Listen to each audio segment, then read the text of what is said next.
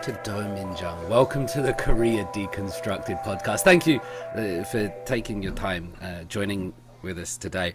The first question what I want to ask you, because we're going to talk all of these things about mental health and psychiatrists and counseling and all these difficult things.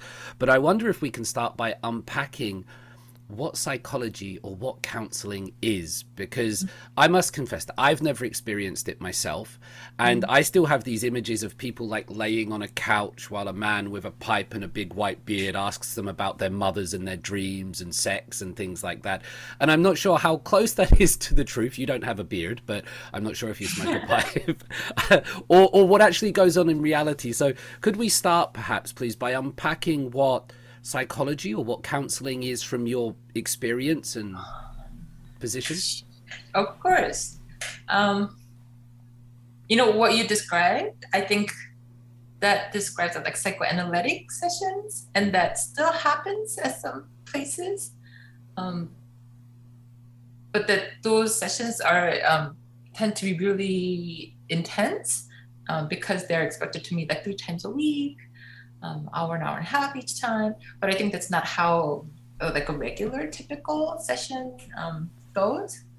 And it's really interesting because I actually had a client who came in and he was really upset that my sofa was small. It was just like a one-person sofa, and he's like, "What? How can I lie down if the sofa is this small?" And I'm like, "Yeah, that's not going to happen here." Right? Counseling is a method or a place where you can come in and talk about things that bother you and that you want to change. And you sit down with a person that you feel safe with and kind of unpack it and be able to talk about it. And the therapist's role is to help you explore it a little bit without any judgments, because that's what when change happens, right? And it's hard for, I think it's realistic to assume that it takes a while, right? Because if you think about how long you live, like you're a 30-year-old person, you lived 30 years with certain patterns and beliefs and values, and in order for some change to happen, you need to unpack it and really understand where they came from and like how you use them. And so I think we often say you need at least 10 sessions to really, not really, but somewhat understand yourself and make those changes happen. And so what you can assume is walk into a comfortable setting and sit down with another person and just talk about what bothers you. And the therapist helps you to kind of figure out some options. How, I mean, I can obviously get a sense from it, and I've met you before, MJ, but how do you make people feel comfortable? I mean, I know it's a weird thing, you might not be able to describe it, but do you have to dress a certain way and look a certain way? Because, I don't know, people often tell me, David, you're a bit scary, you look a bit like cynical, and I think it's just English face, but how do you put people at ease, MJ? How do you get them in that state? I smile a lot. That helps. No, I mean, that's a good question. I think we are trained to respond in ways that make the other person not feel judged. So, and we are trained to not insert our own values. So a lot of our responses are focused on reflecting and empathizing and validating. And are, I think, basic belief is you are the way you are because there were reasons for that to be that way, right? And people say, "Oh, isn't that unhealthy?" or "Is this okay?" Or, you know, and I say probably you built those skills or patterns because you needed them to survive.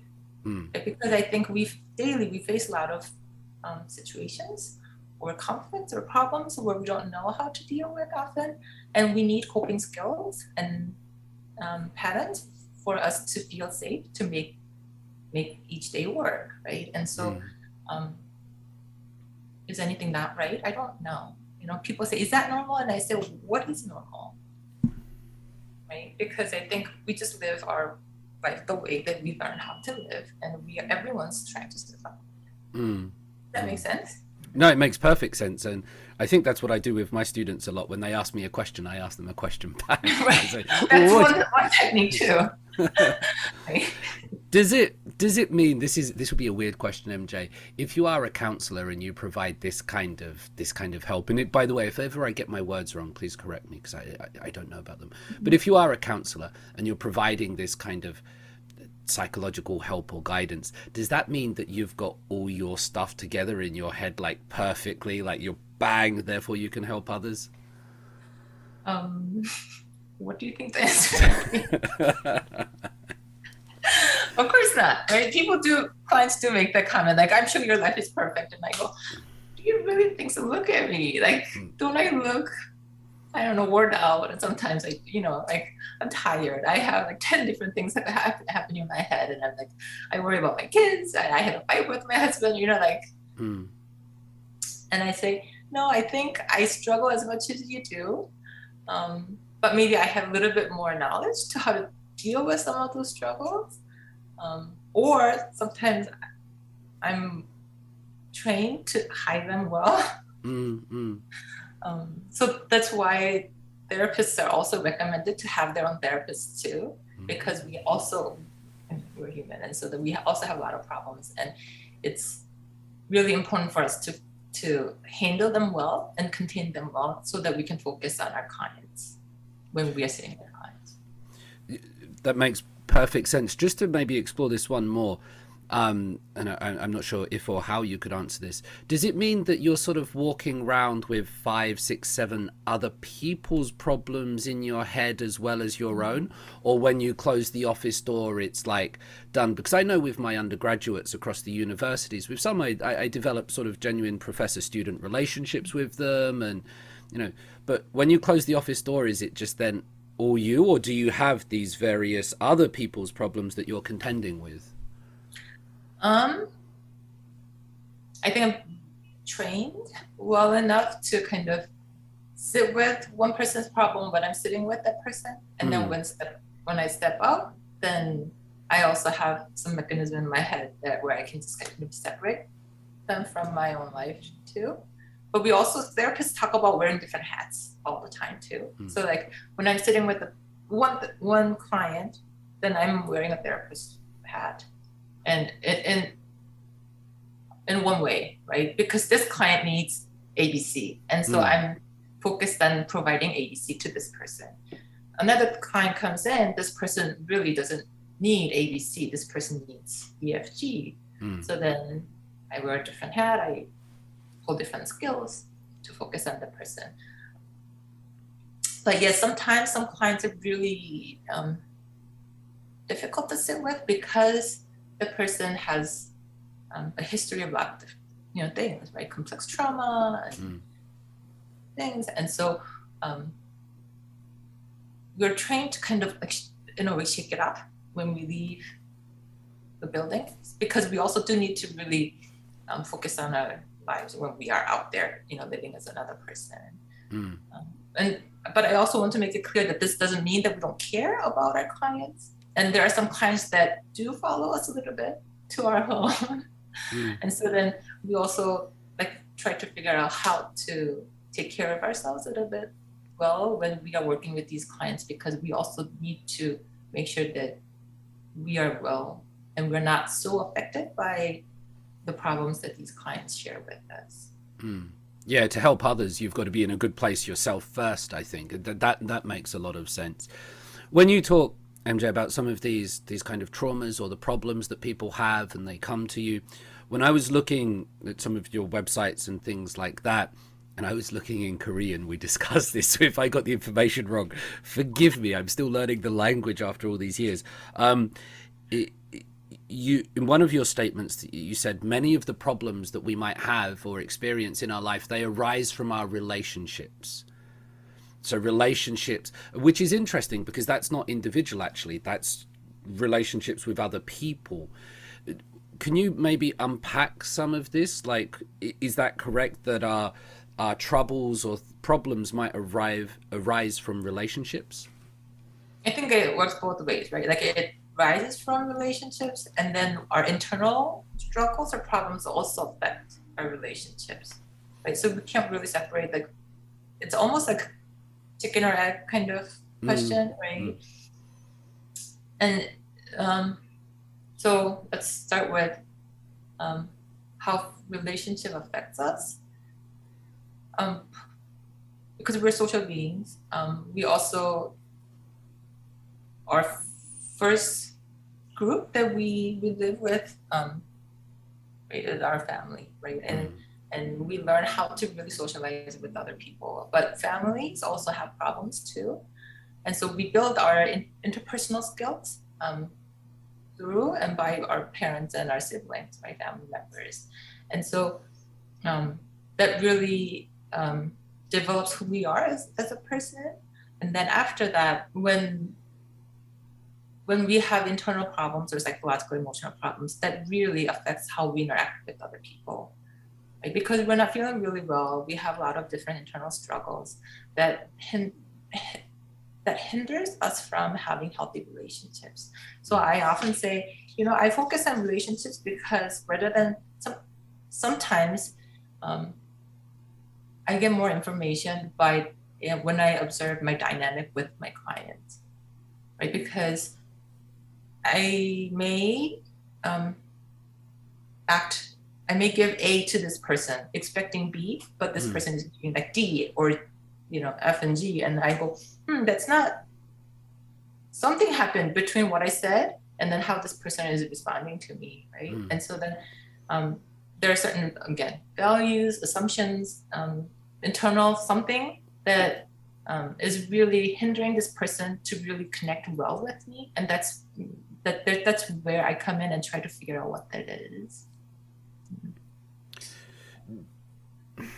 With these relationships, I mean, a lot of these form, do you think, in the early state? So you mentioned that we're social animals and our first relationships are around family and things like that. So is it like a developmental thing in early age? Once we experience those, then they really imprint on us for the rest of our lives? Or are we still malleable and changing, adolescence and, I don't know, menopauses and all that stuff that comes on later in life, or is it those early developmental stages that really kind of shape us?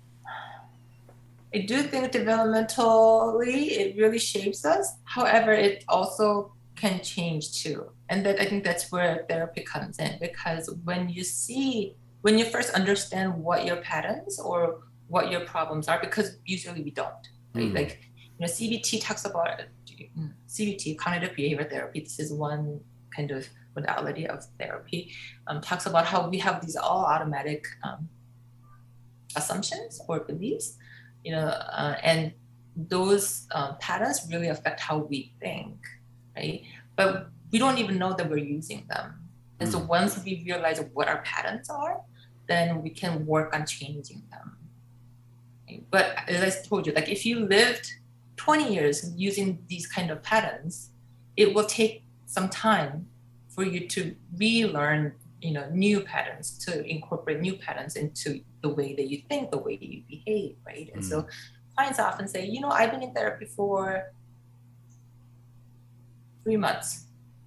Why am I not changing? And this person has been coming like twice a month. So then that's 3 months, that's 6 sessions, right? And I say, how old are you? You're like 35 and you spent 6 hours talking about this, and you're saying that you want your life to be very different than how you live your life. I don't, is that realistic? How, this might be a sensitive thing, but how does the money aspect come into that? Because I know that's really difficult, and I understand that change, like ingrained habits and things, take a long time to change. You can't just do a magic pill and it's one session. I don't know, maybe if it's strong psychedelics it might work, but you can't just do it immediately. It would require long-term commitment. So I completely understand that, but then I guess you have patients wondering about kind of money, or you get that kind of salesman aspect to it. How do you manage that, MJ? So yes, money is important to consider before one commits to the process, because earlier I said 5 sessions, 10 sessions. Usually I say people have that question all the time. How many sessions do you think I need, like, before they start? And I say, that's a good question, because I think it's really important for you to plan and think about how many sessions you will need in order for you to see the change that you want to see. And I often say 10 sessions minimum, because in order for you to really understand how therapy works and for you to kind of understand yourself and do a lot of trial and error process for you to figure out what fits you well, I think 10 sessions is the minimum. Like, you can't go any lower than that, right? Mm-hmm.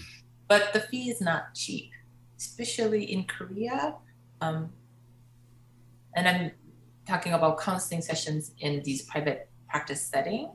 I think the cheapest that you can get out there, maybe like by 50,000-60,000 won, 5,000, 6,000 won, to up to 130,000-150,000 won per session. And one session is 15 minutes, right? So if you would say 10 sessions of 100,000 won, that's 1 million won, right? And I say, yeah, that's a lot of money. And if you think that's going to really stress you out, where you're sitting in your session and go, okay, 5 minutes, that's how much money, right? And some people will do that, right? Yeah. And I say, if that's the place that you're going to be in, I say, no, don't do it, because it's going to create another stressor for you. You're going to go home and think about your finances, and you're going to, like, there will be just too many things that you'll have to figure out in order for you to sit and have that one session. And it's just not going to be productive and helpful. Does that mean richer people have better mental health because they have better access to it? I'm just curious about that. So it's not in terms of anything inherent in those people themselves, but because they have more disposable income, or because they have less worries. Does that mean there's the mental health problems that occur across, like, socioeconomic gaps? It's because of the financial availability that they can do the services? Or, I mean, if your finances are not something that you worry about, then probably you have more access to these services. And if you're open to counseling, then yes, probably. I would say, yeah, if you are open to it, I think it would be good for you to find a therapist. And I often say therapists, we all need therapists. And I often say, I'm not in therapy right now, but I would love to be in therapy too, because there are always things that we can learn about ourselves, and there are always things that we can work on. And so, if you are open to it, you have the finances to support yourself or invest in yourself, then yes. There are definitely other options where you can get counseling sessions for cheaper prices. However, those places, the therapists are likely to be less trained, or they're in training. And so I think if you feel like you really need to see a therapist, but you feel like you don't really have the money that you need, then you can definitely seek those places. However, also just be aware that they're likely to be in training, or that maybe they're not quite ready to handle the complexity that you might want. A Korean friend of mine, she recently spoke about her experiences with different counseling and sessions, from university ones to, like, government run youth centers to private ones. And she said that the young people in training, they were, like, really determined to change the people after sort of, like, 5 sessions, because they were, they believed in the practice, and it was like, come on, you've got to get better. When you talk about 10 sessions, 15 sessions, and we're talking about stuff like that happens inside our head and stuff that happens inside us, do you ever see, like, a physical change in the people, in their posture, in their visage, in their expressions? Does it manifest physically, or is it all over going on? Sorry, you're nodding like, yes. Well, some clients I've seen over, like, I had a client that I saw for like 6 years, right? And not weekly, but like regularly for 6 years. And when I think about how she was when she first walked in and then how she was when she left. Completely two different people, right? Because of just the expression and how she was holding herself, right? Like, because your internal, like your understanding of self is different. Like, I don't think it's possible to be the same person that you were 6 years ago if you did all that internal work, right? And so we talked about that. I said, you're a different person. And she acknowledged it too. And so I think if you go through that much of change, and not that much of change, some change, I think it's hard to hide it inside, because especially we're talking about you feeling good about yourself, right? I think it has to show. Yeah, absolutely. I want to ask you said about accepting people when they come into your clinic, MJ. So you said you smile to help put people at ease and things like that. On your website, you also talk about the importance, one of your things, about the importance of accepting a patient's or a person's worldview and values. Now, again, I've had some people tell me in Korea that, when they were talking about certain issues, it felt like I'm not sure what the word is, the counselor wasn't accepting of their position. So why do you think it's important that the counselor accepts? What's the importance of that acceptance? Does it ever become difficult for you? Because we're all human beings with, I guess, political opinions and values, backgrounds, religious views, all of this kind of spiritual understandings. Does that acceptance ever become difficult, or is it like a Hippocratic oath, or how does that work? Again, I think that is almost the most important factor in successful therapy relationship, because you need to feel safe in order for you to really kind of unpack and talk about your problems. And yes, there are definitely clients or clients and maybe sessions that make me feel or that I struggle to really hear what the person is saying and just accept how different the person is from me. If there are issues that are really difficult for me to understand, or I feel I think I'm really going to struggle with this person. I don't know if I'm going to be able to be the therapist that I can be with this person, that I think it's ethical and important to say, you know what, I don't know with, I'm worried that I'm not going to be the professional or the best therapist that you need right now, and be able to transfer that client to someone else. There are, I think, sessions where because sessions, people talk about different main topics in different sessions, right? And so then I think there are some sessions where I go, I'm really struggling to really focus on this person or really accept what this person is saying, because it's triggering my own problems. Then I try to really use all my skills and say okay, MJ, your problems need to sit in that corner.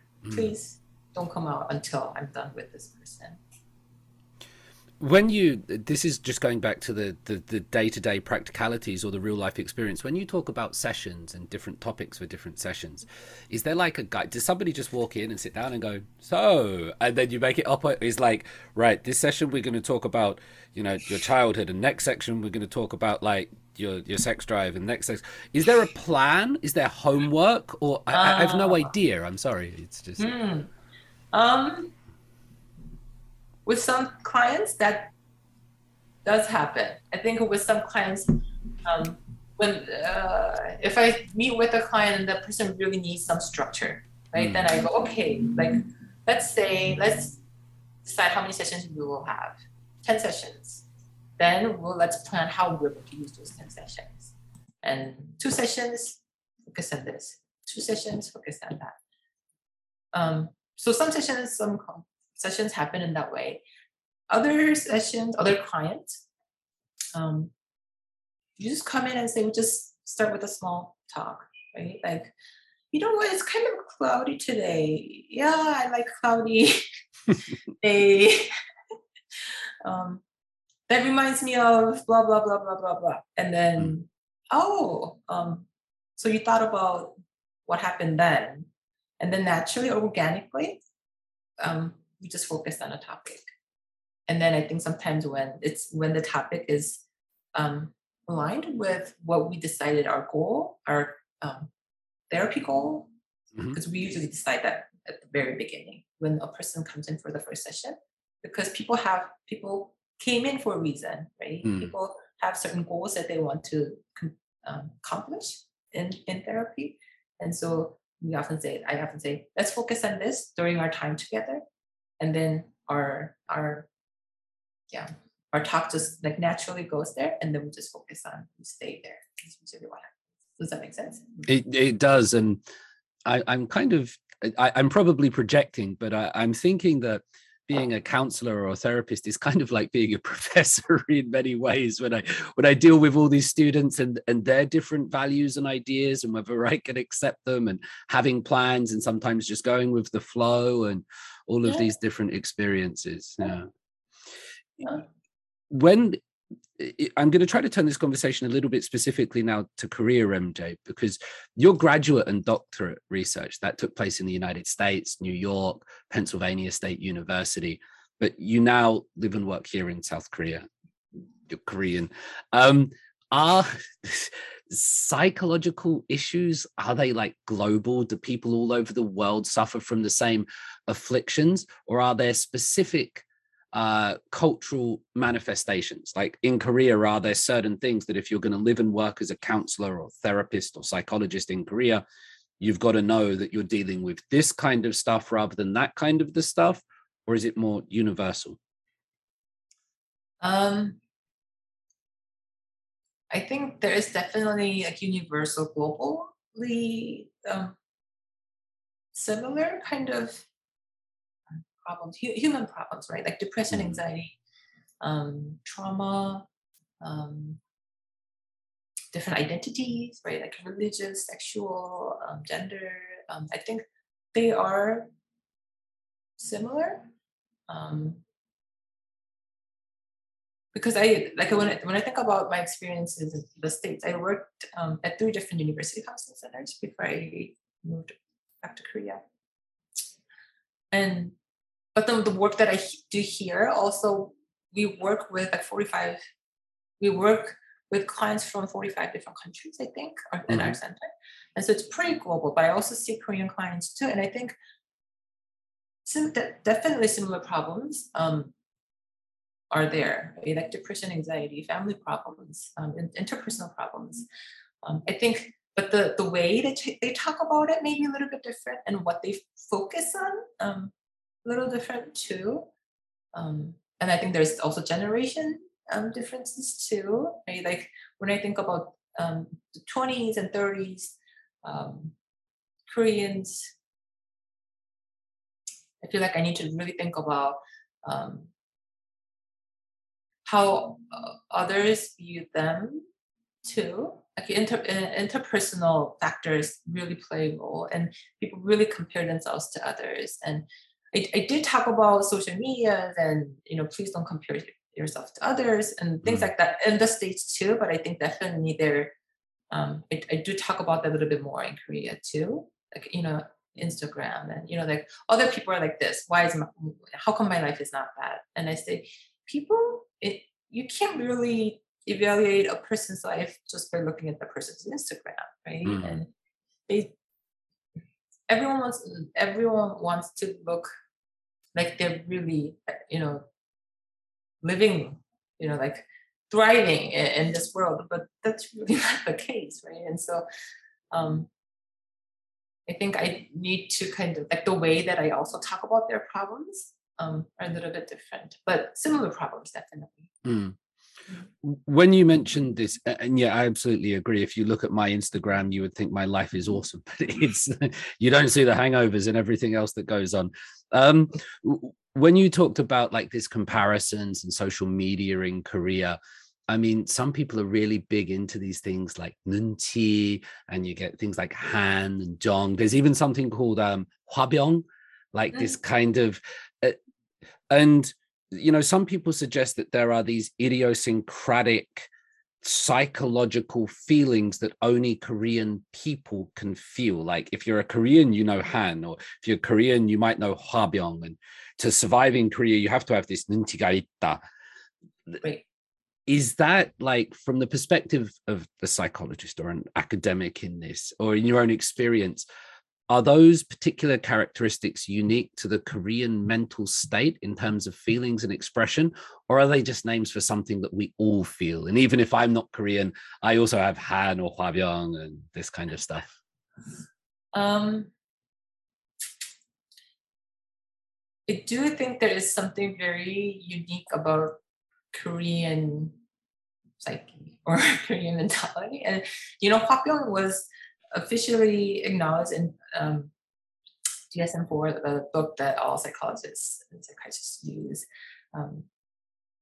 because there were, I think, so many, especially women, Korean women, that we dealt with it. And, you know, I don't know, this is also, like, I'm thinking of my personal experience of moving back to Korea and really, like, experiencing Korean culture and that, like, how to live in Korea as a Korean woman. I think that really changed how I understood Korea too. And I think there's this very unspoken, covert, like, pressure to be a certain way and live in this, in society, in a certain way, that I think that really affects people's emotional and psychological health, and, you know, and that really does play a role in, like, how we live. I wouldn't really be able to, like, define how, you know, what each one of those terms that you use, and but it really, I think people often, it's really difficult for people to feel, like, free and accepted and, you know, like, understood and feel really comfortable in this society. I noticed that a lot with some young people, and then they go abroad, and then I see on their Instagrams, all of a sudden they're wearing shirtless tops, and it, like, yeah, it's all of a sudden, like, the physical manifestations are different, and here they feel like a constraint. You mentioned your experiences there, MJ, as a woman in Korea. So I guess I just want to try to perhaps unpack that gender thing. So I asked are mental health issues the same all around the world? Are they different? Are they same across, like, men and women, or men and women in Korea? So, for example, when we talk about mental health in Korea or elsewhere, are we talking about mental health as something that affects us all equally, like me and you? Or are there different things? I know it's habasa, but are there different things that would affect a woman more predominantly on average than would affect the men? Are there different ailments, struggles, or are we all kind of the same?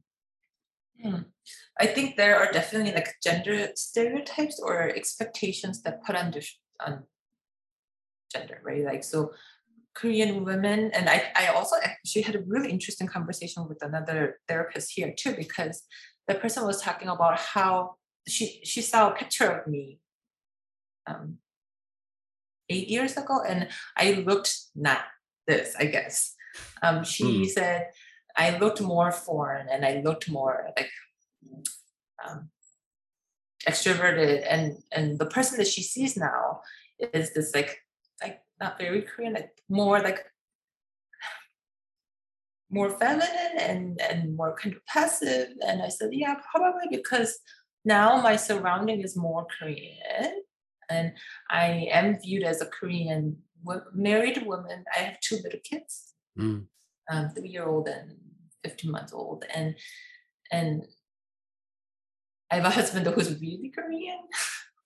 People like Korean, right? And I think that really affected how I think and how my posture and all of that. And so, and I was thinking about, like, how Korean women are expected to be, and I think I just kind of, like, organically, naturally, because I also need to survive too, I kind of, like, molded myself into that image, right? And when the therapist pointed it out to me, I kind of felt a bit sad, because I think I felt like I lost a part of me that I was really comfortable with, and in a way that I've become a typical Korean woman, And so I think there is that, like, again, covert, like, unspoken pressure, and Korean women really struggle to put themselves in that mold that, you know, the society created. I don't know who created that, but, you know. And for men, I think Korean men are also trained and pressured to be a certain way too, right? Like, talking about emotions is not so attractive, right? And there's the Korean, I don't think that people still say this much, but, you know, Korean men, out of older generation, Korean men heard this saying of, like, you're only supposed to cry 3 times in your life, right? Like, when you're born, when you, I don't know, when, what is it? Like, some, when your parents died, and I can't remember one. And so, when your baseball team loses. And so, I think Korean men really struggle, again, to be themselves and feel the way they feel and be able to really acknowledge and talk about that. And I see that daily in my husband too, because he's a typical Korean man, and, you know, and I go, like, and this, the internal struggle that he experiences, I can kind of see it, and I really, like, I just kind of leave it alone because I can't really touch it because I don't know what will happen, right? But sometimes I feel really sad for him and Korean men too, because that's just a lot to really try to handle. But I also want to add that that's global too, in a way, because I had I had these conversations with American men when I was in the States, right? And there's actually a term, alexithymia, and that's a, I guess, a state where you lose your ability to really feel your feelings and be able to acknowledge them, experience them, because you're so trained to not experience that. And I think a lot of men have alexithymia, unfortunately, and people just live their life because. And I think it's simple, right? Like, it makes your life simple and convenient because you don't really have to really think and experience and feel what you feel inside. Because once you start acknowledging them and feeling that, your life gets really complicated.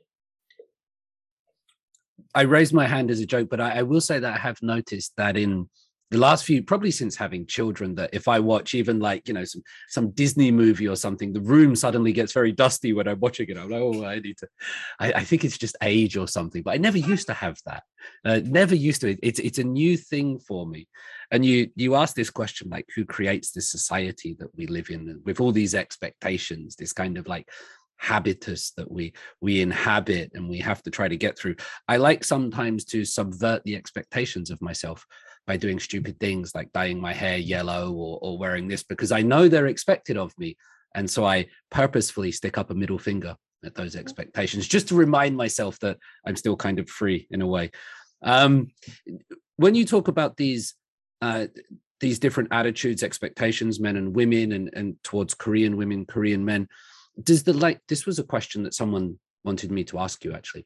Does the language that is spoken impact the sessions? Like, does the use of English or Korean change the atmosphere, change the tone? So, you know, I think a lot of people in Korea speak to me about stuff, maybe because English is a more neutral thing. And if we were speaking in Korean, honorifics immediately come in, those lack of pronouns, those reinforcement of rank, are there, whereas English is a lot more neutral, I think. It's not saying better or worse, it's just different, isn't it?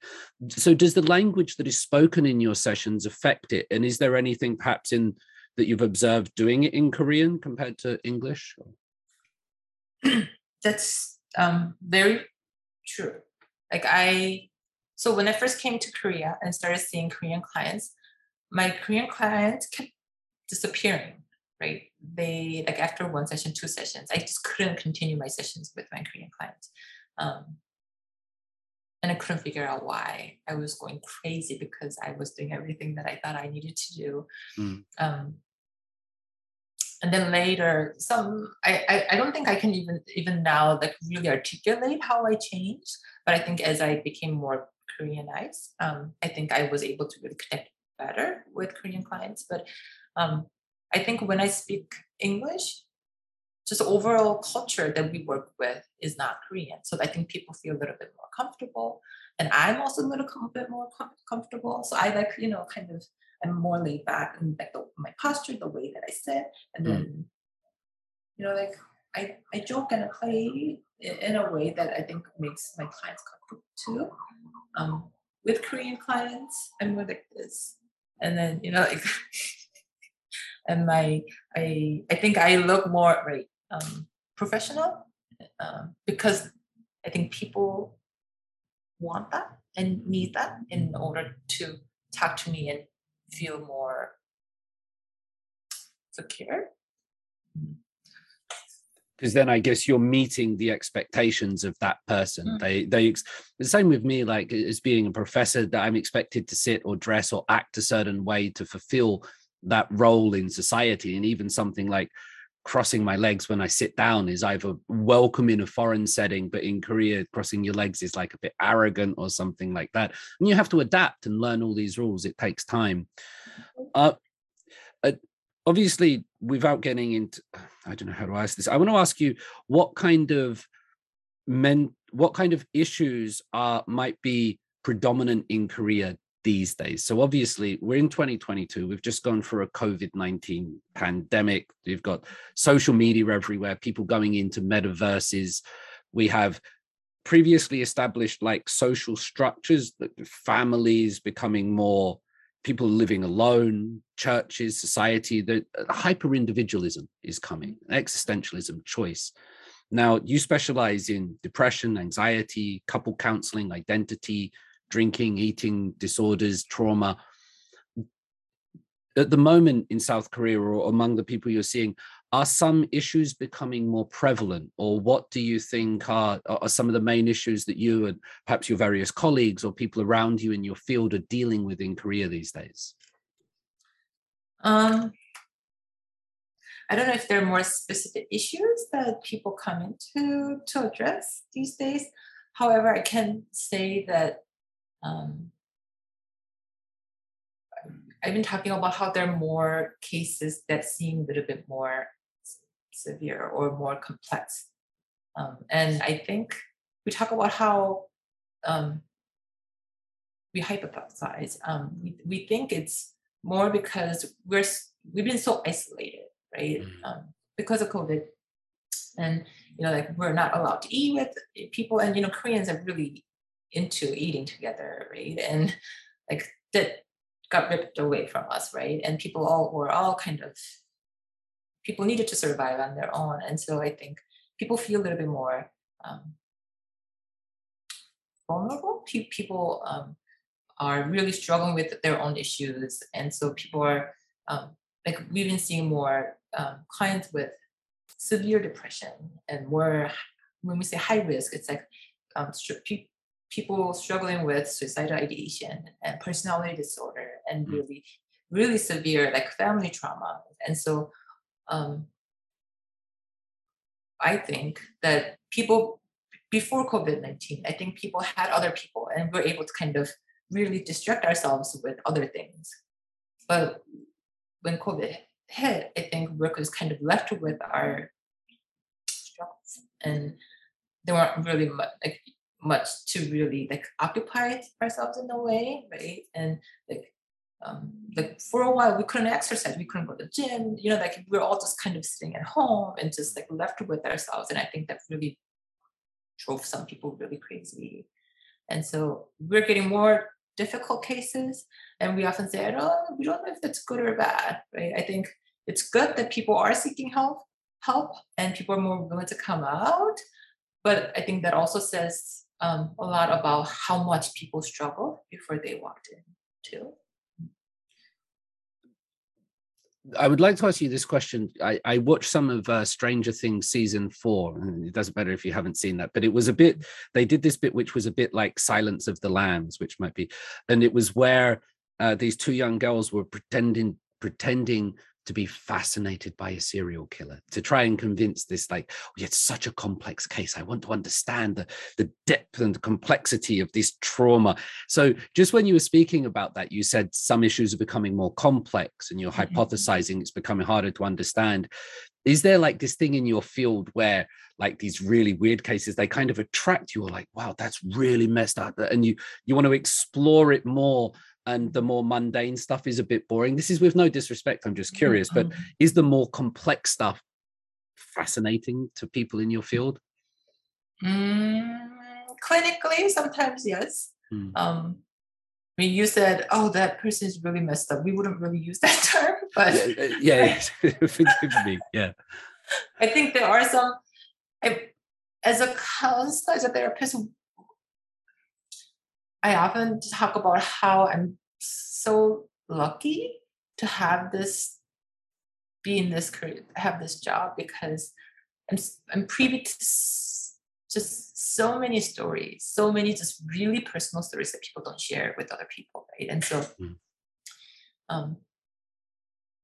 some complex cases or complex trauma, like I'm often amazed and awed by how strong my clients are.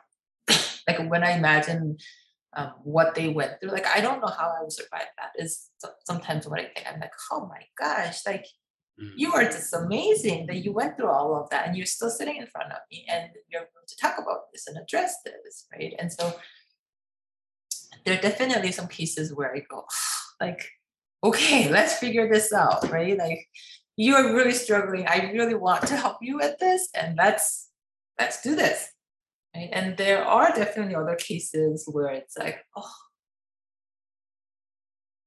I am here. It's work. I am here. I want to do this with you, but I am really struggling with you too. So yeah. And when the person walks out, I go, oh, thank God. You know, like, not because that person is, I don't know, like wrong, or like there are definitely some clients that it's hard for me to work with too, right? Or that person is pushing on all my buttons, and it's like sometimes I go, like, I'm going to stay calm with you. Like, and I'm not going to let you, go crazy on you. And yeah. So I think, that applies to all, I guess, human relationships, right? Like I assume that you have students like that too. So I suddenly feel very sorry, like for your husband or close friends when you go home and you're like, these people. Yeah. So it's really, I often say it's really important for me to have some space between my office and my home, so that I can just kind of let those, those struggles disappear or just kind of disappear before I get home. So. And I guess that was the problem with COVID. When people were working from home, there wasn't even that car journey or that walk, that subway where things like, dissipate away from your head and disappear. Yeah. Right. You mentioned, some things about the extreme cases and the suicide. This is a question that you might tell me is stupid, but in the last episode, Lena Guan told me there are no stupid questions, so I'm going to ask it. That is very true. Okay. If you had to psychoanalyze, or if you had to analyze the Korean nation as a whole, is such a thing possible? Can we understand the mental state, not of an individual, but on a macro approach of Korea? Because when we look at the suicide rates in Korea, like, and this is a very complex question, I know it's a whole topic in and of itself, but very high compared to the OECD average, amongst young people. It actually rose as Korea's economy rose, which is an interesting counterintuitive thing. And then when we look at happiness indexes around the world, and there are many different ones, and they all use different methodologies, but Korea is often very low. There might be different reasons for that because we measure happiness differently here, but is it possible to look at, Korea's mental health as a nation and sort of go, people aren't very happy here and they're killing themselves, or is it different from that? And it's a stupid question. It's not a stupid question, but it's a very complex, difficult question. I don't know if I can answer the question. I don't know if I can diagnose this country. But I often think about how anxiety is so prevalent in this country. People don't really talk about anxiety though. Like, people talk about anxiety attacks a lot, I think. right? And, you know, all the, like, the TV stars, they talk about their night attacks and how they go to hospital for it. And I think it's great that they're talking about it, but I think this country, it's so, I mean, even I personally think about this all the time too. Like, this country is changing so fast, right? Like, society, like, every year I feel like it's different, right? I've been in Korea for 7 years now, and it has changed so much in the past 7 years. And I think it's really difficult for us to really understand and predict what will happen, how things will be next year, right? And the economy is really bad, and, you know, and people really are really struggling to, like, hold their sense of control and sense of agency in this country these days. And this is just my understanding, right? I don't have any statistics for this, but that I think people really don't know how to really to really cope with this anxiety that they're holding, right?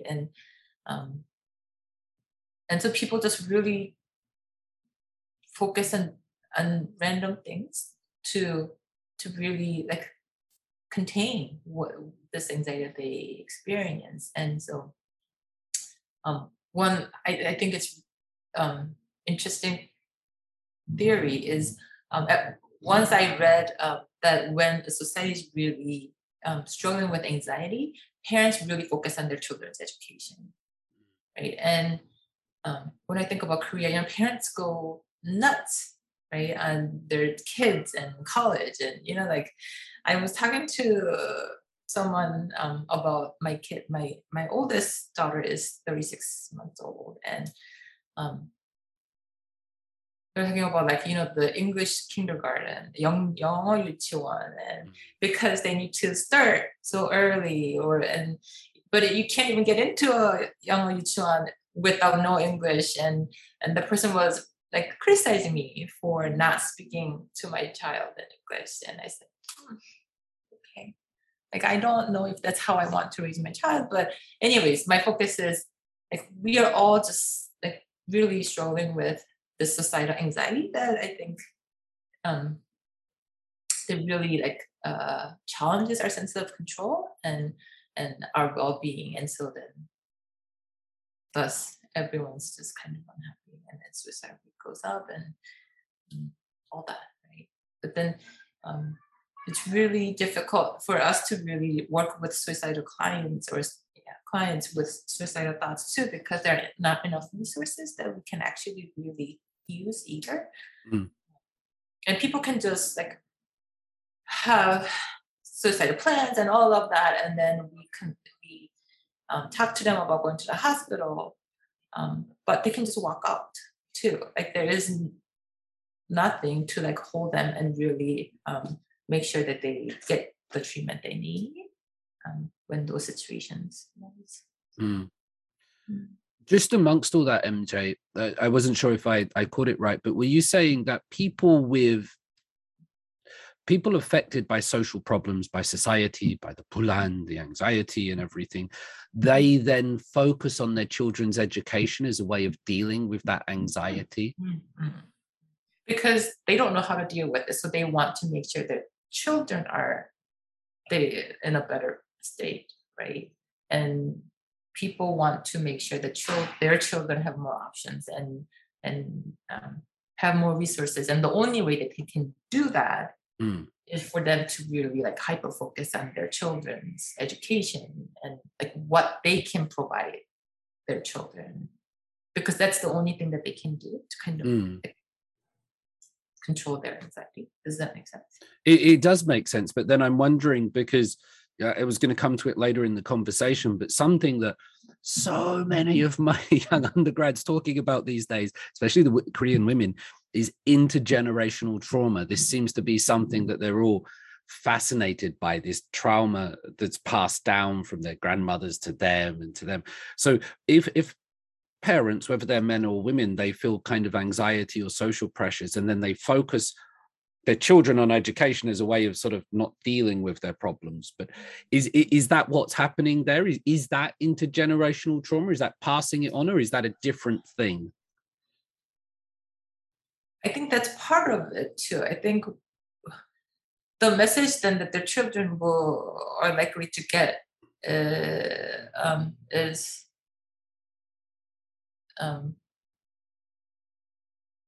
it's like, rather than dealing with what is happening, you're focusing on something else, right? And I think when I think of that, like when a parent is hyper focused on her or his child, right? It's not going to be like organic, like, you know, like accepting kind of supportive kind of environment that they're going to create, right? It's like, you go to Hagwon and you need to, you know, like, you need to, you know, like go to 3 Hagwons after school and all of that, right? And so, and quiet and all, you know, like I'm not in that stage yet, so I wouldn't be able to really talk about that. But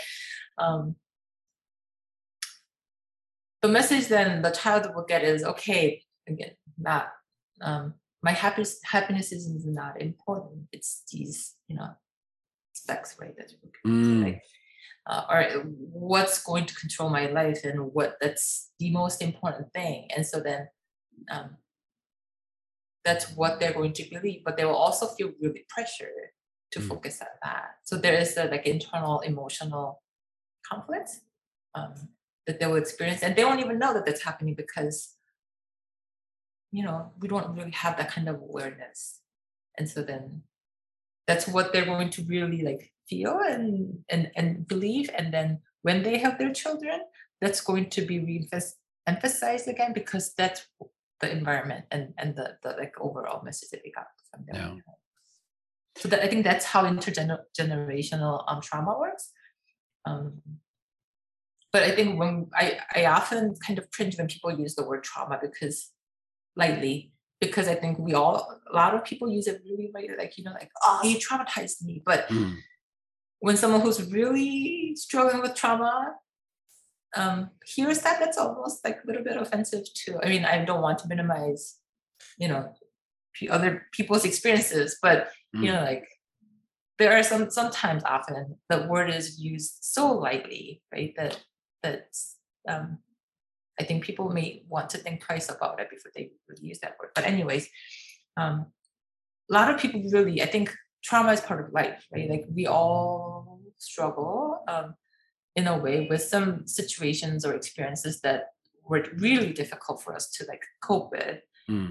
But I think a lot of us also didn't have the resources that we needed to really kind of like work through those traumas too. And in order to deal with those traumas, I think different behaviors happen, like emotion dysregulations, like can't really deal with your emotions or like start yelling, or, you know, like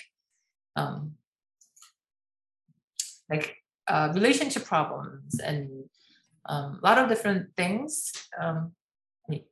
I think when a person is really dealing with trauma and not really having the resources, I think because we need to cope with those traumas, we behave in so many different ways, right? And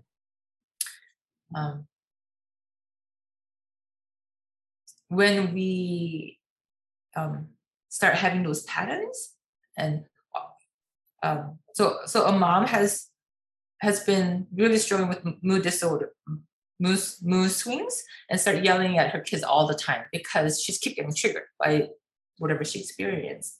Then her child will be in this environment of mom keep yelling, right? That's the way that she learned parents' love, right? And so then she is likely to kind of practice that again when she has her own child. Right? I think that's the intergenerational trauma that we can see. But it's not like the daughter will really like get the trauma experience from the mom and somehow like ingrained, you know, like have it in her own memory, right? So it's repeating or copying the manifest behaviors and actions. So it's not like this energy, this ethereal thing is passed down from one to the other, but it's a manifestation. That makes perfect sense to me. It's interesting where you talk about you know, the kids and the education, because if there's one thing, is this TMI? No, it's okay. There's one thing that me and my wife communicate about, it's kind of fight, but we're cool with it, is about how much study our kids should do, you know, because it's not just Hagwon, but it's also Gumon, and it's also all these home stuff, you know, it's like, it's kind of like 9 till 9 every day, and they're like 6 and 7, and you're like, no, that's too much. And no, it's Korea. And so that's one thing that I feel is real. You also mentioned about, MJ, this use of the word trauma that might do disservice to people that actually have trauma.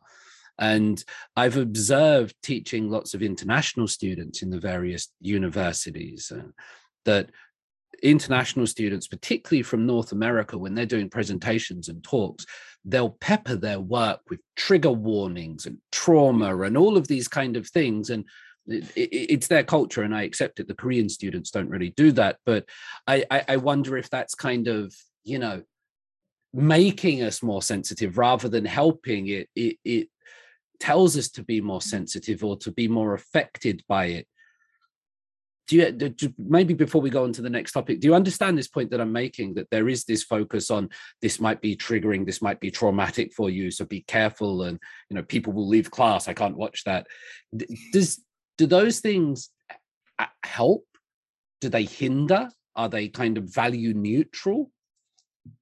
You're asking, is it like appropriate and helpful, beneficial, or is it just like are people overdoing it, right? And so then I'm perhaps suggesting that people are overdoing. I'm asking whether people are overdoing it, because you said if we use the word intergenerational trauma so much, it does disservice to actual trauma. Mm-hmm. And so we misunderstand the severity of what trauma is. So by, you know, focusing on this language, are we doing a disservice to it? Or is it actually useful for some people? I'm sure it's useful and helpful for some individuals. Mm. Is that a problem? I think people are definitely more sensitive or more aware of how other people can be affected by what they're about to share. Then I think it's also really tricky too, because it's like, you know, like the whole like politically correct kind of thing, you know, like it's like what is enough and what is appropriate too.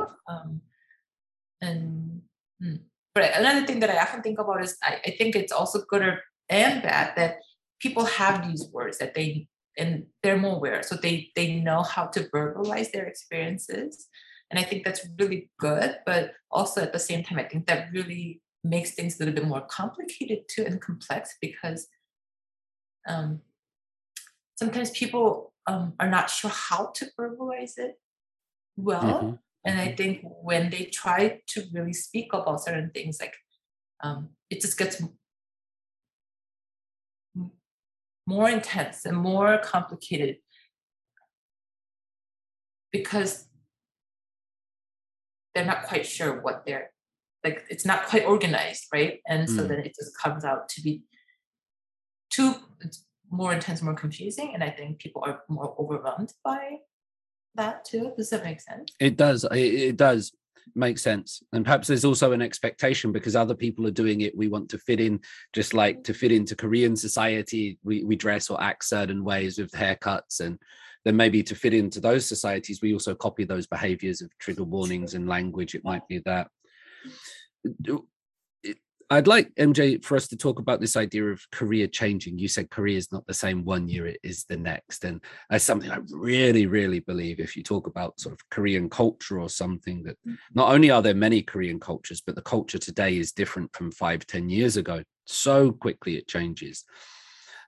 Traditional attitudes towards mental health, you know, these are broad generalizations in Korea, would be that you don't talk about mental health, that you just kind of use nolyok or effort to get through problems, that you shouldn't disrupt group harmony by talking about your own problems, that it might show negative signs to your parents or your family that if you had mental health problems, and that it might come up on like your insurance records or your medical health, so that you shouldn't talk about this stuff. Basically, there were so many factors in the past related to mental health in Korea that people didn't really address it or talk to it. And some were kind of worries about legal issues, family issues, cultural issues. These days, I'm noticing more and more people, the young generation, the people in their 20s, like openly talking about it and discussing these things. And there seems to be a change happening. Like I observed this change. It's different from the narrative that I once saw. And I wonder if you have any observations like about Korean people young in their 20s or 30s being more open to these issues and talking about them. Is this a change that you've observed, or do you have any comment on why this change is taking place? How and why? Definitely people are more open to talk about their problems. And we definitely, like when I think about, again, when I try to compare my experience 8-10 years ago in Korea and now, people are definitely more open, more willing to come in and talk about their experiences. But the when I think about like the age range, it's definitely younger, like, you know, 20s to, I think people in their 40s are the cap, like, or people that are willing to come in. I think 50s, we don't really see too many 50s. Sometimes like 60s harmony, like grandma, grandpas do come in, not because they wanted to come in. They come in because they're children, you know, like, you have to go with me, and they come in and they just kind of sit in there like, I don't know why I'm here. So for a chat. That's what my nan would do. I mean, it's not their culture, right? Like they're like saying like, you know, like my child wants me to come in and talk to you, but I've never seen you. I don't know what I need to talk to you about. And you're younger than me. And I'm like, yes, that is very correct. And you don't need to share anything if you don't want to, is how usually these sessions end. But again, I think it's connected to how we have more words and people are more like, we hear more, we're more exposed to these conversations. And so people are, I think, young generation, it's more normal or like normalized, right? Like talking about these problems or their mental health feels normal to them. It's okay for them to talk about it, and I think that's a good change, right? And so definitely more people do come in. I'm sorry, I think your question was a lot more complex than this. Can you remind me what you're thinking? That's right. Do you think the media helps? Like there's "살고 있지만 괜찮아" and "닭고기 먹고 싶지만 죽고 싶다", all these kind of things, right? There's books, there's dramas, there's pop stars talking. Does the media, it's becoming more prevalent in mainstream media. Does that help? Or as a professional, when you see some of that, do you go, oh my God, no, that's totally wrong. You shouldn't do it like that. No, like, no.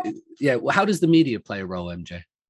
I do think that really did help. Again, I think that really normalized like just people to just talk about their struggles. And, you know, like the overall message I think is what you're experiencing is not weird. You can definitely talk about these things and you can ask for help. I think one thing that I often wonder is, I think I mentioned it earlier, why people feel more comfortable to talk about anxiety attacks. I think a lot of, you know, celebs come out and, you know, TV shows, they talk about anxiety attacks and they went to the hospital and got their, you know, on psychotropic medication, and it's great, but I think there are so many other problems I'm sure that they struggle with and other people struggle with. And I think people are a little bit more shy to talk about those things. And I think people have been a little bit better about depression a little bit, but it feels like there are certain topics that people are more accepting or more comfortable to talk about. One of those topics, this is a question that, again, somebody else asked, so many questions for you from other people, as well as all my own. Somebody asked me to ask you this, MJ, which was that one of your specializations is 정체성, which I guess relates to sexuality. And so they wanted me to ask you, how did you become interested in that? And do you have any idea how Korea can move forward to become more accepting of different communities? Because that seems to also be a new topic of conversation in Korea And it's not perhaps fully fledged or formed out here yet, as it is in other countries. So how did you become interested in that? And how do you think Korea does move forward in that regard? Or I think personally, I was exposed to the wondering of sexual orientation or LGBTQA population when I was young, like high school. I had other high school friends who talked about it a little bit, and so I think that's when I was exposed to it. And then when I was in training, when I was in school, grad school, you know, like it's the U.S. and like I felt like I need to know how to work with and how to talk about sexual orientation, right? Because I had to sit down with people or students who identify themselves as LGBTQA, and if I try to be really honest, I think I was a bit scared in the beginning because I didn't know, right? And I think our biases, our preconceptions often come from ignorance. Like we don't know what to expect, and that's where we go, like I don't know, and I think you're weird. I think it's because you're different than, you know, like what I believe and what I understand as normal. And I think that's where I started. And then I was more exposed, and, you know, like therapists are all focused on like validating, normalizing, like, you know, not judging. And so I think that's where I became a little bit more comfortable. And then I had other graduate friends who identified as LGBTQA. And so then I think I had personal experiences. And actually when I was at Syracuse working, I actually had another therapist who was really interested in like working with transgender clients. And so just being friends with her, we naturally just ended up going to like sex shops, and like we had to, because she was really researching, she was also trying to understand. And so so then we like went to see different tools that, you know, that transgender person would need, and like we went and she's like, touch this, you know, like we should know this, like, and I asked like, how do you use this, right? And so I remember being fascinated about like learning. And then so here I actually see transgender clients too, Korean and non-Korean clients. And I also find that work really meaningful, to, especially working with transgender clients, because I understand, my understanding is, again, resources are really limited, and there are not too many places that they can go and feel really, like, feel comfortable and accepted. So I am emotionally, or just more attuned, or I'm more interested in like creating that kind of setting for those clients too. And here we also see same-sex couples, because again, I don't think there are too many places where those couples and individuals can go when they need help or support, right? And so for Korea to move forward, with regard to these things, it basically just needs more MJs, and that's it. And then we're all there. Because I kind of agree with the way you described that, in terms of there's this thing called like the contact hypothesis, where if you interact with those people and you have a shared goal, then your fear or your ignorance or your anger goes away. It's not through any learning; it's just interaction and spending time with people. You learn them better, right?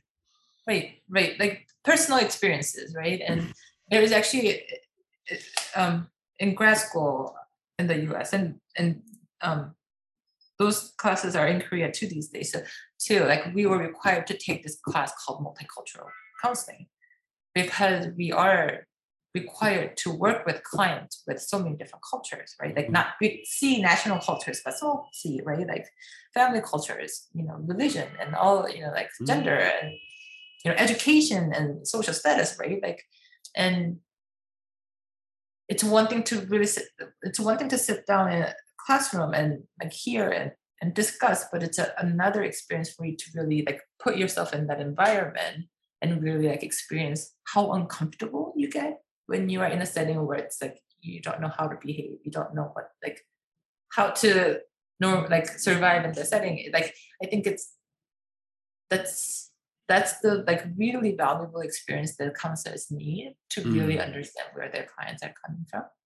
And so I think through those classes, one, because I don't quite remember what I did, but I had to do like two really uncomfortable experiences where I went and I was like, please don't look at me. I know that I'm not one of you. Because again, I was like, I went to all black nightclub or like, and I think I was the only non black person, and like, and there were like about 100 individuals, and I thought people were looking at me and I'm like, yeah, I'm just here, please, like just go and enjoy your night. And so I think those experiences are required for therapists to really understand. I mean, LGBT is one, but like, what's the term that I'm looking for? Like when you are not the majority, what's the word I'm looking for? It's social minority when you're in a minority. Sorry, social minority. I use English when I'm on, like these days. When I see clients, it's the only time that I use English these days, and so my terms are not quite. Your terms are amazing, MJ. Don't worry. So those experiences are really needed to work with clients that are they're social minorities, and I think working with LGBTQA in Korea is definitely that. But I want to also say that some Korean therapists are really working toward training other Korean therapists that are heterosexual and they are not really comfortable or trained to work with LGBTQ population these days. I'm part of two different psychological associations, and they're definitely like working groups, task force to talk about how to ethically and effectively work with that population. And so I think it's hopeful. I think and I hear people really struggle, working toward, or like they're really invested in training themselves to work with this population. So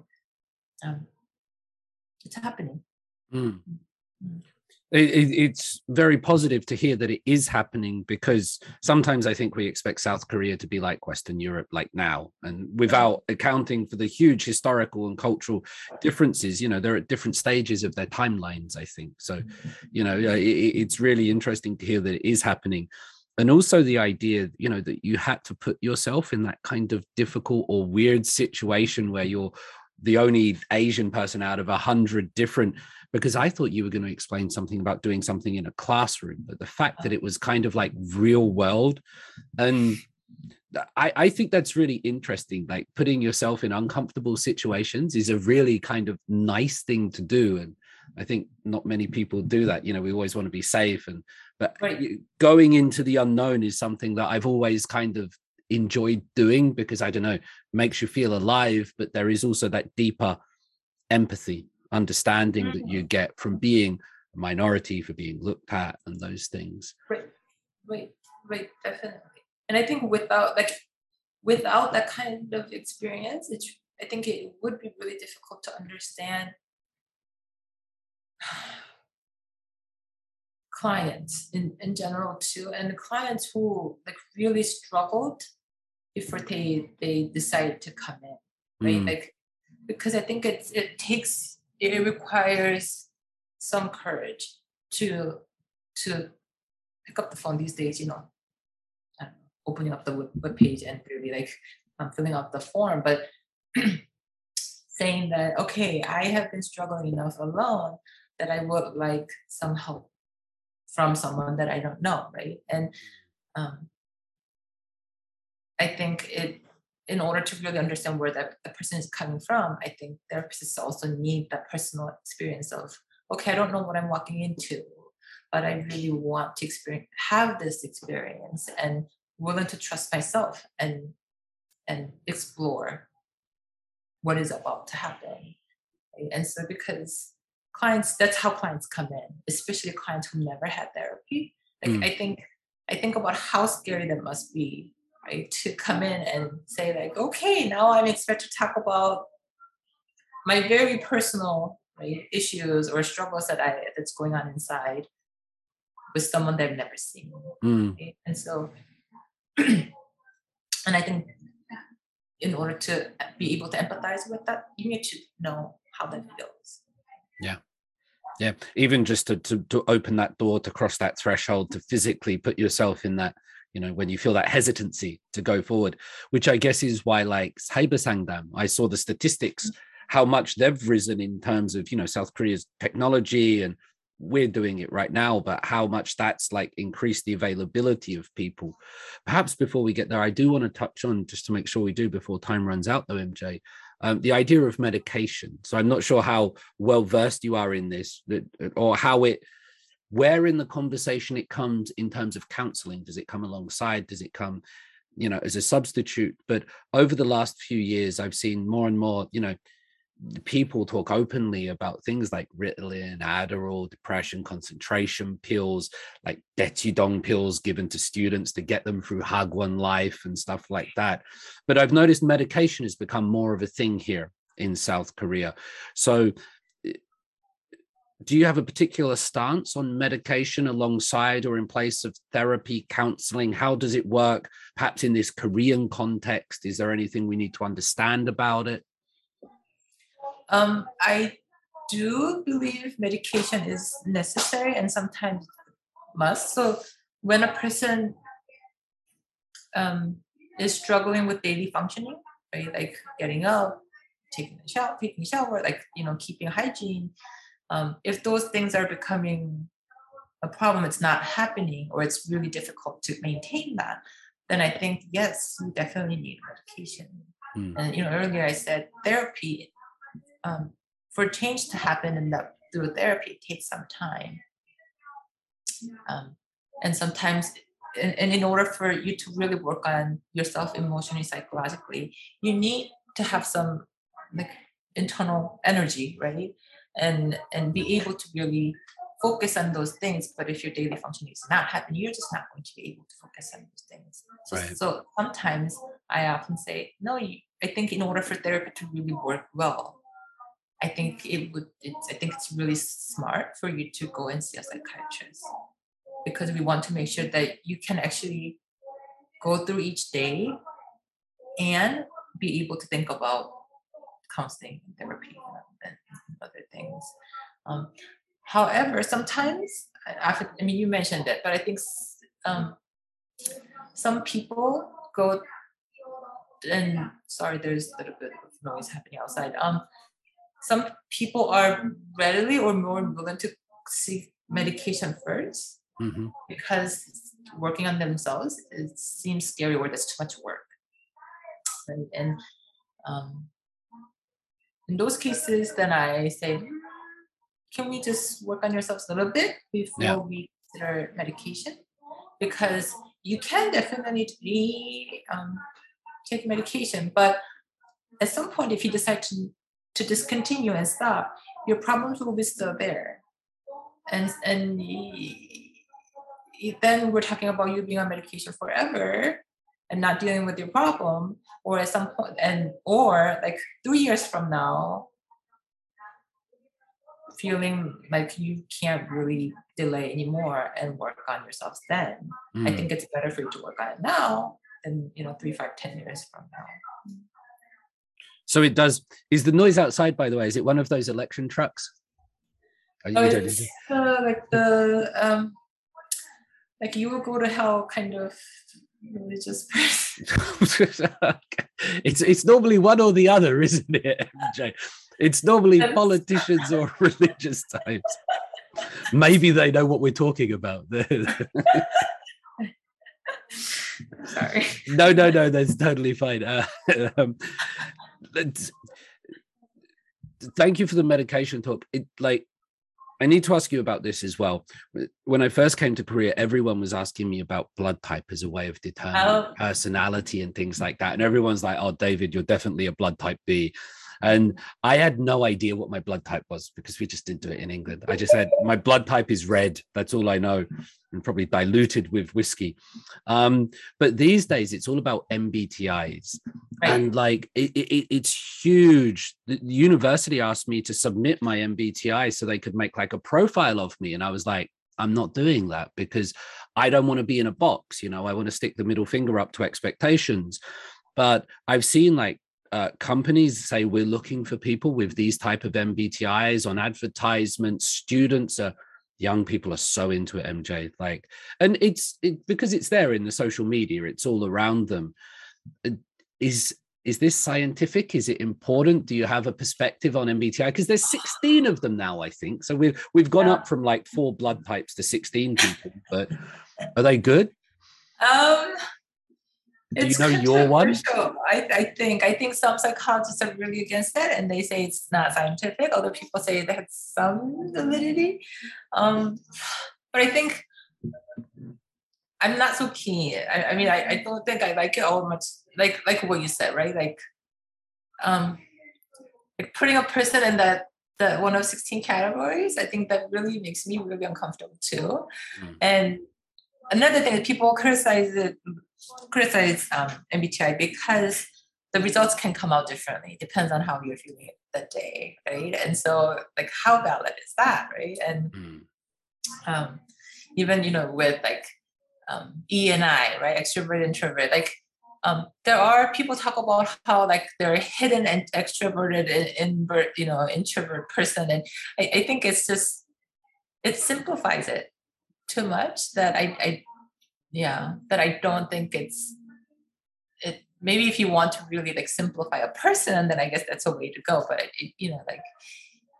it doesn't feel like that's the way to really understand a person. But I also agree with you how this definitely feels like it's a trend because even, like different TV shows talk about it, people talk about this nonstop. And I do want to like turn the channel. I mean, I don't watch TV all that much, but when I see it, I'm like, oh, again, like, because it's like, yeah. I mean, what's the point? Like, what do you gain by putting a person in that, one category? I wonder whether, particularly for young people, because now the message to them is like, be yourself and choose everything. They have like this existential thing where there's very little guidance saying you should be this and you should do this. But now the message is just do what you want. And a lot of time they don't know who they are or they don't know who they want. So the MBTI provides an answer for them that's very simple. I completely agree that if you do the test on a Monday morning or on a Friday night, you'll get completely different results or, depending on how you feel. But I also worry that, students might do it and it might say they're introverted because they did it that day, but then they'll think that they're introverted and they'll become more introverted because that's what they believe themselves to be. So it becomes like their destiny or something that they have to live up to this 4 letters that's been given to them, rather than being a weird multi-personality, wonderful being. Right. I mean, I think it's the labeling, I think, and that's why I don't like diagnosis either. That's a different topic too. But like when you label yourself with these 4 letters, like then I think for some people, it's really easy to, or they're inclined to change their behaviors to fit into that label that were given to them, or they kind of, attain themselves. And so like with diagnosis too, like, a person comes in and they go like, I have clinical depression. I have clinical, because of that, I am this way. And I'm like, you can't take that off. Like you're not just depression. You have other qualities and other, sides. But some people just cannot get away from that one label that they take themselves. And yeah, MBTI definitely is the same too. And I think using labels to ourselves has become sort of, sometimes it provides cultural capital in some circumstances where if you say, oh, I am this or that or the other, it can raise your value in certain situations. Just as we come towards the end of this conversation, because I know you are giving us your time here, and obviously you don't work for free, MJ, but while you're here, like Can you share any knowledge or any advice for us about how we can improve our own mental health? Like, should we be doing something with our relationships? So it's like, is there anything that you think generally works across the board? Not for everyone in every situation, but, you know, you said you don't watch too much TV, you don't go into MBTIs too much. Is there any advice you have in terms of like sort of mental health or well-being, that kind of thing?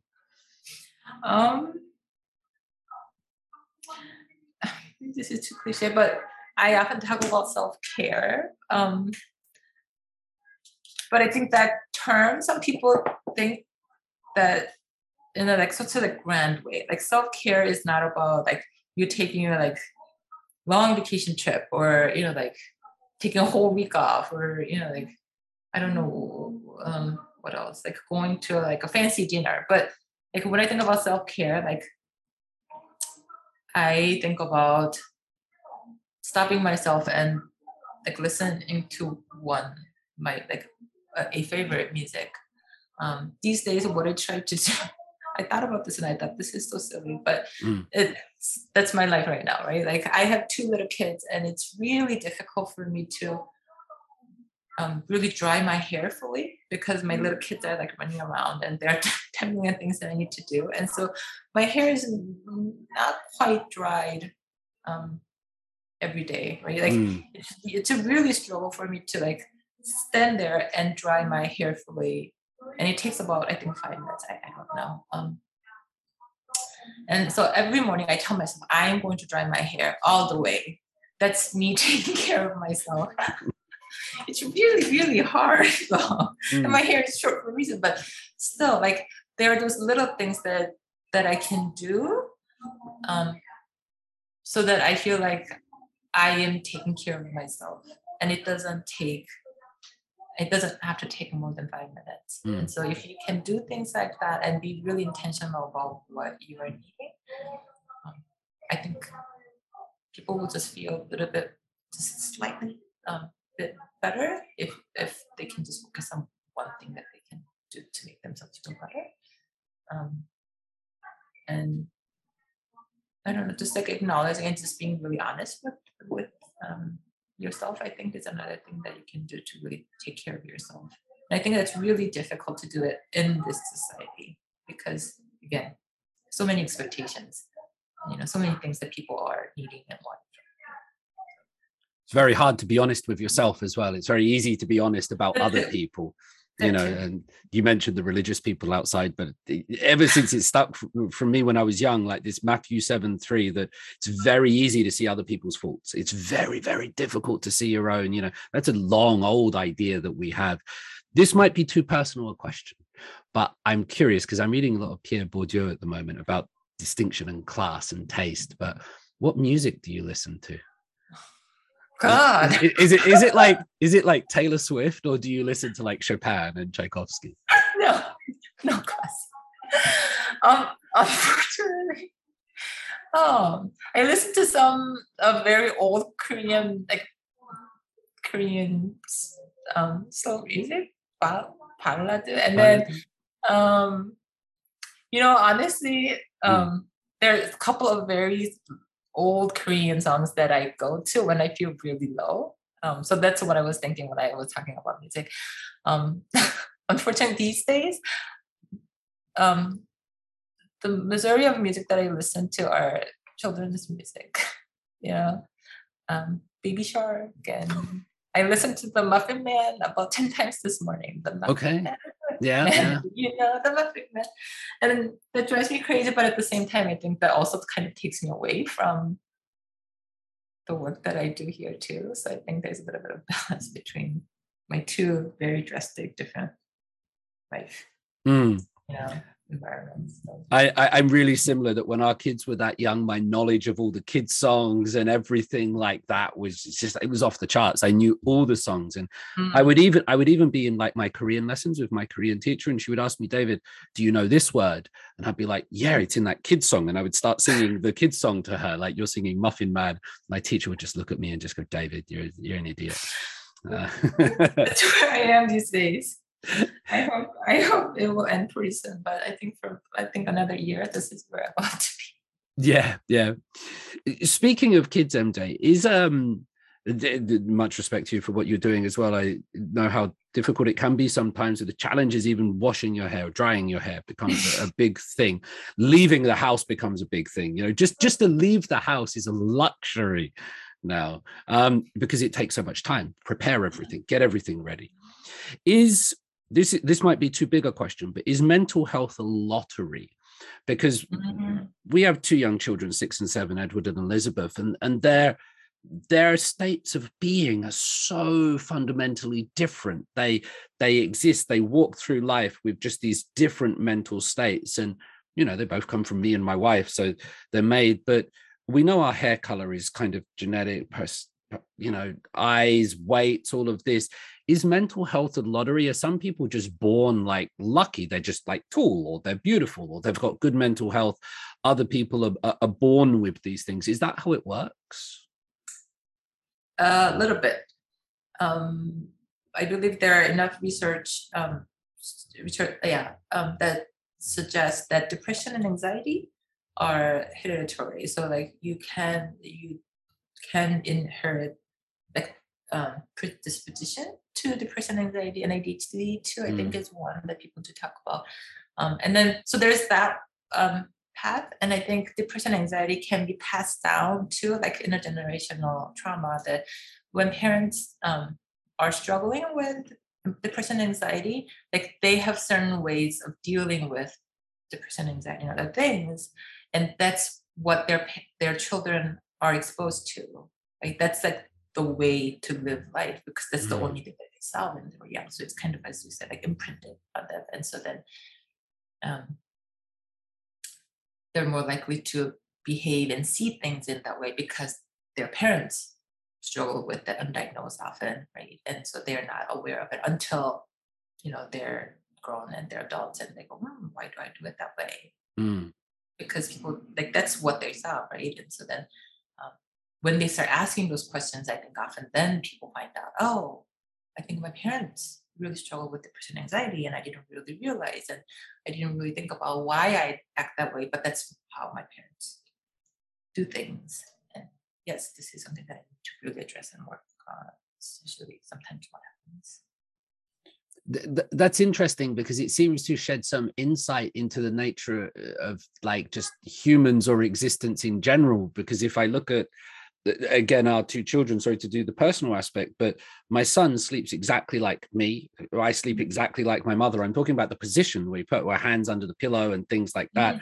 Whereas my daughter sleeps exactly like my wife, exactly like her auntie. And they all, and this is not taught, but it just seems, and it's not even, I think, through seeing or, you know, repeating that behavior, but it's just, it's really interesting to see that kind of, you know, control C, control V across generation. You get this copy and paste of various things that's behavioral and personality and things like that, that we're just kind of reflections of the past. Or definitely. And I think that's when I think about like what people are more predisposed, I think there's a little bit of that, like depression, anxiety.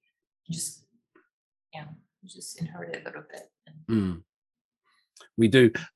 Is there anything, just a couple more questions for you then. Is there anything that, I asked you about what we can do for our own mental health or do stuff, so like we can dry our hair properly every morning and things like, which is a good one. Yeah. Is there anything that we should do to look out for things in our friends or our families or people around us? You know, is there anything that we should be looking out for? Obviously nothing as dramatic as like this, and there's a rain cloud above their head and like it works in the cartoons, right? But is there anything we can do to be more sensitive or attentive to other people? Well, I think sometimes it's very obvious, but people don't know how to bring it up or how to talk about it, right? Like if your close friend is acting strange or acting differently, right? Like something is different, but you can't really figure it out, but it doesn't feel good or positive, right? Like that person is kind of like keep disappearing and not really responding to you as much as, you know, the person used to. I talked about functioning. So like the person doesn't look, I don't know, clean or look that person doesn't look happy, I think it's okay to just like check in and say like, hey, like, what's up? How are you doing? Right? And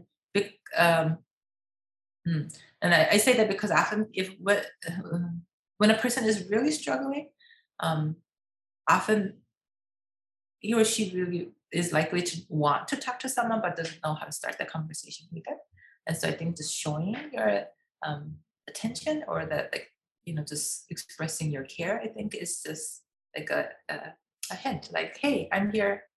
If you need something, talk to me. But we're like, you're being a little different. I feel like I need to worry about you. Do I need to worry about you? Right? Is something that I sometimes say. In Korea, I talk about alcohol use because people drink a lot. But I mean, I think with COVID, it's a little bit different too.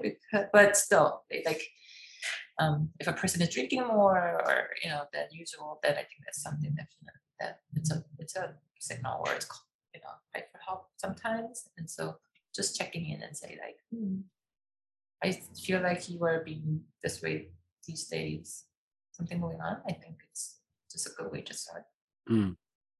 Do I need to worry about you is an interesting line to use to people. Like, hi, do I need to worry about you? Like, let's go. Well, not with that tone, but just like, yeah. How are you doing, right? Like, in Korea, people normally get that. You look tired. That's normally the one that we get in Korea so much, isn't it? Yeah, you look tired. No. What are you gonna do for me? Thanks. Now I feel tired because you've told me. I felt fine before. But no, that does make sense. I think just being open or giving people maybe alcohol use or things like that does make perfect sense. Drawing this towards the end of the conversation, MJ, this is the last question. It's a question I ask all my guests, and it's a bit of a weird one. I can already see the apprehension on your face, but we're all in this world together and we're all trying to get through this experience of life. So what can we do to give more meaning to our existence? How can we provide more value to other people? MJ, what is the meaning of life?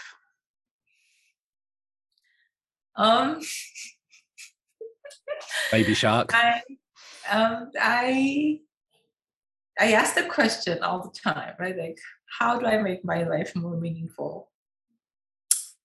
And often I tell myself just getting through each day and doing what I need to, what I can do, what I would like to do, and feel like, okay, I think I did okay today.